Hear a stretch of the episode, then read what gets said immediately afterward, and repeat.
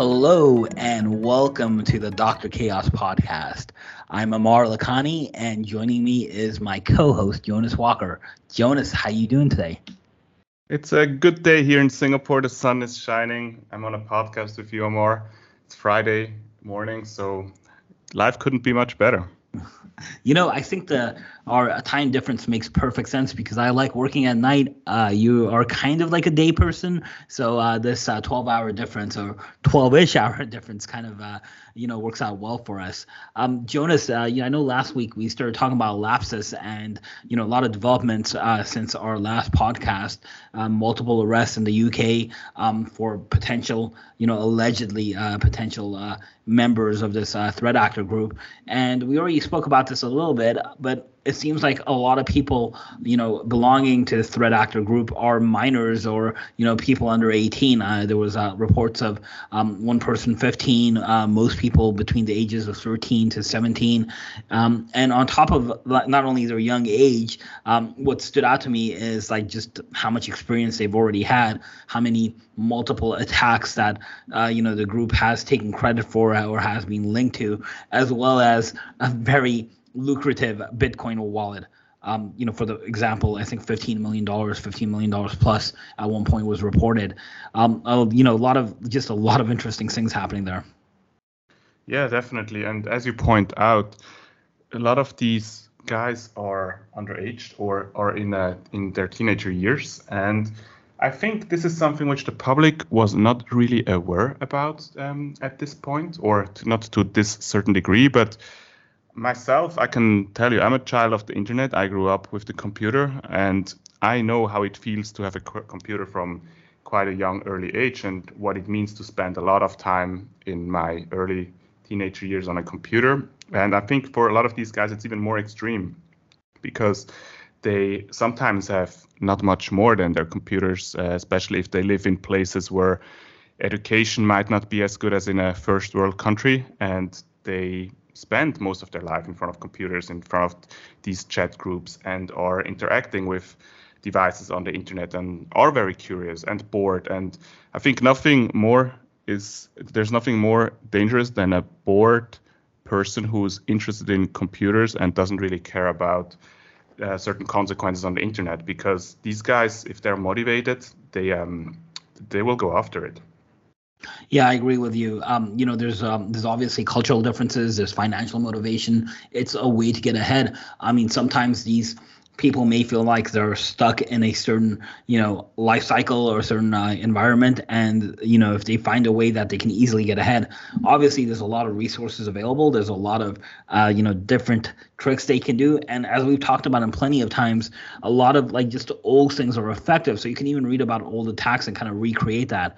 You know i would never really recommend uh, you know back in the day i remember like hearing stories of um, you know people like breaking into like large corporations and getting getting like high paying jobs in those organizations you know that's something that may have happened like in the 1970s maybe even in the 1980s i don't think that really happens anymore. I think now they pretty much just take you take you to jail. They take you to prison. Uh, but um, i know uh, even when i was growing up when you were growing up we always had this curiosity. So although i would never recommend you know anyone you know going outside the lines and i think you're much better off these days there's more resources and just more upside of you know doing things the right way. We've all had our stories where we've kind of skirted i would say the lines a little bit or kind of got really close to that ethical boundary without really crossing it. Um, has anything like that happened to you in the past? Like, I mean, I, I know I have a number of stories where uh, I'm glad, like, through age and wisdom, uh, I see the, some of the errors in my way. But uh, what about you? Any any stories that you don't mind sharing? Yeah, I have this one story which is which was quite of um, eye opening to me. It was not something where I was doing something in my teenager years, but when I, in my early 20s, when I was really fascinated by offensive security and was getting into it, I did spend a tremendous amount of time on these public forums. I was on different kind of Discord groups, and it has like this group dynamic where once you start talking to some people, they invite you to different kind of chat groups, and you talk about different topics. And it's it was mainly about learning new techniques, learning about how to exploit certain system in a lab environment. So it was really part of getting better regarding the technical uh, skill set. And uh, you know how it is. The more you talk with these guys, the, the more familiar you get with each other. And sometimes you also not only share techniques and you, you, you learn from each other, but also you, you get to know each other a little bit better. And I figured out pretty quickly that some of these guys I was learning so much from, they were much, much younger than me. They were like 15, 16 years old. And I was so impressed by their skill sets. And I remember this is a story which I will never forget the rest of my life. There was this one guy who, in the beginning, you were completely anonymous to because everyone is behind a certain username, and he was explaining me a lot how certain techniques work, how to how to achieve what whatever I want with with a computer when it comes to certain tasks. And in the end, I, I figured out he was a guy from from Syria actually, and he was uh, 14 years old. And sometimes he just went offline and then asked him hey hey buddy uh, everything all right? When he came back. And he told me yeah there was just a, a bomb dropping next to me. So he was really in a, in, in a situation where he had nothing else than his computer. Um, he was in a war zone. And for him it was mainly about using the computer uh, for for being better uh, with, with, for improving his skill set and he had this goal to become a security person in, in the long term but in that specific moment his his main his main goal was to get out of the country. So he was using computers to to make money, and I recommended him not to go the malicious path. But um, as you can imagine, if you're in a very desperate situation and you need a certain amount of money to to leave the country to go to Europe as a refugee, um, especially during these days or these times um, when it was super difficult to get out of the country because you need like ten thousand dollars. Um, I saw plenty of these people in these environments uh, being super frustrated. And again, I don't recommend going that path at all. But um, when I saw how skilled these guys are and how young they are, it was super impressive. So I think it's no surprise that in a lot of organized crime organizations, we do have underage people who grew up with computers, spent pretty much all their life long in front of them and learn new techniques. And they're super motivated because these guys are hungry. And I remember this guy, he followed up with me a couple years later and he had like a legitimate job. He was working in Europe and he asked me for some um, recommendations when it came to different companies. And it, it, really showed that in the beginning, it was like a, a way for him to get out of his country. Um, not what we would recommend, of course. Um, but these days, with we have also much other bigger opportunities. Like for example, if you want to make money with cyber with uh, with your cyber skills. You can go on bug bounty programs, and these programs pay a decent amount of money as well. So I think we are moving towards a better direction in the industry in general with like all these bug bounty programs. Yes, you know, I um you know before uh, before my my current job i actually i made a little bit of uh, money and living through uh, bug bounty programs. I was actually like supporting myself for bug bounty programs when i was in between employers. And it was actually uh, it was actually kind of a fun job. It was uh, uh, you know very challenging but especially you know trying to live the same lifestyle that i wanted to live when i when i was employed.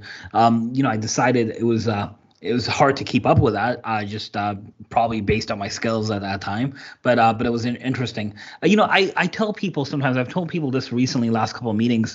I told them like if I could, I could probably take someone that's pretty pretty decent in cybersecurity, like a decent, um, you know, engineer, like a, at an OEM, like a sales engineer, or someone that you know knows uh, knows enough. Like I wouldn't say they have to be an expert in anything, but you know at least they've you know done some sort of basic offensive security course. Uh, they've done you know things like uh, put up Metasploit. They've uh, messed around with Kali Linux. I always tell them I could probably you know spend about a good solid week, uh, like an intense week, um, you know, 40 plus hours with them. And I could probably get them enough skills where if they wanted to become evil, if they wanted to see really how to go in the evil side, that they could probably gain enough skills where they could do something evil, do an attack, uh, you know, make make decent amount of money. Let's say about a million dollars, uh, and and I know that's that's quite a bit of money, and probably get away with that attack. Probably not get caught from that attack. Um, now, I, I don't know about using the money or like uh, you know changing the money from crypto to fiat. I'm not talking about that. I'm just talking about getting that money into Bitcoin. Is that do you do you think that's like an overstatement? Do you think that's like a first statement? I'm just kind of curious. Am I am I exaggerating a little bit in my mind because I, I think I could do it. Uh, not not that I'm offering anyone to do it, but I I think that's you know, it just takes a little bit of dedication and a little bit of knowledge to really become the bad guy if you really wanted to. And it's that easy to do. To like basically start off on a Sunday morning, and by like Saturday evening, you have the skills to, uh, you know, really make a million dollars, probably illegally. I mean, most likely illegally. Yeah, it's definitely something where the, the, the ceiling is is not as high as most people think it is, and as usual in life, it's much easier to make money with malicious intentions than with normal activities. So I would not be surprised, especially cyber being so broad. There's so many different techniques which people can use and figure out where they're really good at. For example, social engineering, uh, where others are really good with technical exploits. So I, I wouldn't think you're exaggerating with this number, but what I would like to highlight is that these days, uh, in, in my personal opinion, we are in a much better situation that people who have these skill sets and want to go the legitimate route, they can make a really good living as well. So it's not required to go the malicious way to to make a lot of money in cybersecurity. And in, in the end, it's very often not worth it to be on the hunt the rest of your life or because these guys, these things will always hunt you back. And especially if you have these technical skill sets. I know people who make on bug bounty programs million dollars a year as well, and they are very good in what they do, or they become even better and get some nice positions at corporate jobs where they get a lot of freedom as well because they are very highly valued. So. Um, I think the cybersecurity industry, because of the shortage of the skill skill gap and people being more and more aware about it, there is uh, plenty of great opportunities out there. And I personally, I believe it's um, life is much better if you're not being afraid of whenever you have to turn around and someone is, is coming after you because um, everything what happens on the internet um, cannot be deleted from the internet. And maybe sometimes even many many years later these things will haunt you back and will make your life really difficult. So if, if you have the, the possibility to choose i would always recommend go the proper route and don't um, be on the run the rest of your life yeah, you know, while you were talking, uh, you reminded me of the movie, one of my favorite movies that I have not seen in a very long time, The Fugitive with Harrison Ford. And I have flashbacks of like basically Tommy Lee Jones uh, chasing, uh, you know, uh, uh, Richard Kimball, you know, uh, Harrison Ford's character. And, you know, he's always on the run. Of course, you know, Harrison Ford character in the movie was innocent, but but Tommy Lee Jones wasn't relenting. And that's that's really how it is these days. It's like these days that, you know, you're you're there forever. Those digital fingerprints don't don't get erased and um, you know it takes a very long time. And i know last time we said a lot of these you know people feel confident that they're you know they're committing cybercrime especially at their young age because you know once they turn 18 a lot of places kind of reset the record. A lot of places have you know not as tough uh, prosecution or uh, you know they're not as harsh to younger younger kids of a certain age than they are to adults. I don't think that's the case everywhere. Like I said, in the U.S., I I've definitely heard of a lot of cases where uh, even young adults have uh, you know teenagers have gotten very very harsh punishments. Uh, but I, so I don't think that's the case everywhere, and I think it is changing. But I but I think that's one of the motivations. I, I remember um, you know when I when I when I was uh, like in uh, a kid, uh, I used to hang out the same way with you in a, in a lot of different places. You know, uh, of course uh, the Discord and other places, but I used to even hang out back in the day with IRC, you know, being a little little older than you, uh, IRC was really popular, and there was a, there was all sorts of shady people you met there, and people claiming that they had the skills to do certain you know certain things. Uh, you know, who knows uh, if they were really exaggerating or not, but there were some people who actually were very legitimate, and uh, you know, same with you is once you kind of build a rapport with them, they like you know, kind of wanted to take you under the wing and say, yeah, you come over to this other chat channel and meet our other friends. And all of a sudden you realize like, hey, this is might be a gang or something. And, uh, you know, you know, I better be careful here. But, um, you know, it was, it was that easy and people were that motivated even back then to like just do different types of attacks and, you know, different types of, uh, you know, cr- cyber crime related activity. And, um, and I, and I think if you're not careful, especially, you know, when you're starting off, it's, you know, it's easy to find that kind of, uh, you know underworld behavior if you're if you're looking for it. Yeah especially if you're like in a let's say in a personal in a in a deep place or in a dark place already and you're not that happy with how things are going in life or you your view about life is is different than someone who lives in a first world country of course. But this is also about the topic. It's it's dangerous uh, for them personally not because just they are doing malicious things, but also you never know who you interact with. And as you said, sometimes people try to take you under their wing. They're promising you certain things, but in the end, they use you to carry out malicious attacks. And if they ever get caught, they pretty much use you as a scapegoat or snitch on you. And I think we have seen this as well with the Lapsus group recently. Sometimes some of these members got caught because other people who were working with them were doxing them online. And this is this is uh, not surprising at all. I mean, in the end, if if if we think back about our teenager years, all of us were not as mature as we are right now, and things work a little bit differently. And I think people should be aware about it. But it's also a very difficult situation, as you said. Some countries, um, if you're underage and if you turn 18, all your um, if you get caught, the consequences are not that hard. But I think the biggest problem is that even if you do these things uh, before you're 18 and you think, okay, when am I'm 18, I'm gonna stop.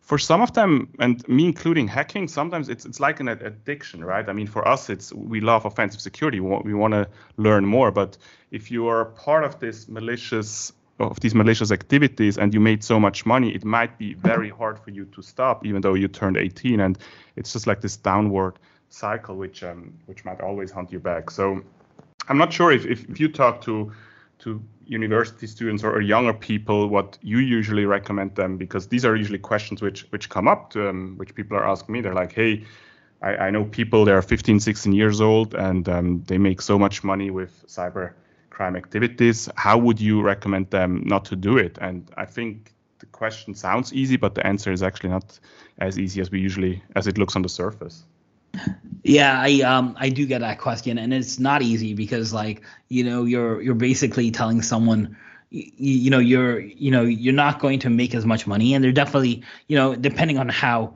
you know you know you know how sophisticated or you know what their uh, you know life cycle is in the cyber crime world, right? Uh, you know they they could be they could be making a lot of money and if they go legitimate they're not going to be making as much money. But i think the same argument is also you know if you're in any type of crime right? If you're uh, you know uh, you, know if you're in in the mafia the mob if you're selling drugs if you're uh, you know doing um, you know white collar crime uh, with the stock market uh, there's always uh, like you said there's always this you know um, there's always you being lucky i guess that's what i'm trying to say i ran out of words but uh, you know so at some point you know your luck is going to run out. It always does. Most people get greedy. Most people you know don't see it when it happens to them.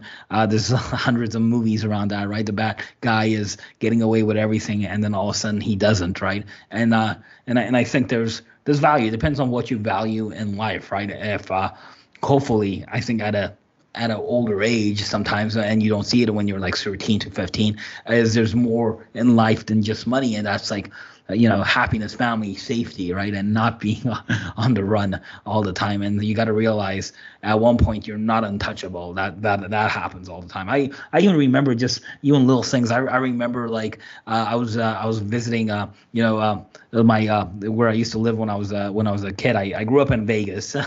And uh, and i uh, used to, was uh, driving. I was uh, showing a friend of mine all these places i used to like drive around in my old high school. And i remember thinking i remember i used to like take this turn when i first got my car like at 90 miles an hour and i'm looking at this turn i go this is absolutely nuts. Like like i i don't have the courage to do that now. Even though i'm a much better driver i probably have a much better car that can handle that i'm not that crazy. And like you don't think about those consequences when you're a kid. And sometimes that's what happens. I have people coming to me in interviews and i, I and they say i have all these skills but by the way like i did all this crime when i was a kid and uh, and i did all this cyber crime i was a, a hacker I got arrested. But uh, but the, look at all these skills I have, and I can put it, you know, you know, I can put it to good use, and I have been putting it to good use. Um, even though they haven't been in trouble for a long time, I still look at that. If I have, you know, someone that's even has a little less skills that is clean. I mean, I, you, you know, and when I mean clean, like you know, doesn't have blemishes on their their past. I'm definitely going to be trusting and feeling more comfortable with someone working for my company, right? With, with those without those blemishes. So I think times have definitely changed, where we're not valuing the bad guy anymore as much as we used to. Yeah, especially considering the internet used to be it's still the wild wild west, but there were so more there were so few laws or rules back then and people being alone in their basement they were just not really thinking about the consequences until it it really happened. So I think it's um, we're definitely moving into the the right direction, and with cybercrime being becoming the number one priority of pretty much every company out there, there's more focus on it. We look as an industry more about what we can do about the long term, how we can help people get into it and have great careers as well. So I, I do believe we are on the right direction, but uh, I think it's important to keep in mind or to give people the, an overview about where we're coming from and taking this these podcasts, for example, as a as a platform to talk about the awareness why certain individuals are behaving the way they are. And it's easy to just blame them and say, no, this is not good. You should never do this. But if, if we look back, all of us were probably not as mature in our teenager years, and we regret a lot of things which we did. And um, it's important to keep these things in mind when we think about certain um, topics. Yeah, absolutely, Jonas. It's always uh, always wonderful having these conversations with you. We are running a bit uh, late on our time, so I will wrap things up. But uh, do you have any last uh, things you want to add or share with anyone? Uh, no, it was a pleasure to talk with you. It was definitely a different podcast than we when we used to do, but I think it gave some insights, and I'm looking forward to the next one. Sounds good, man. I will talk to you next time.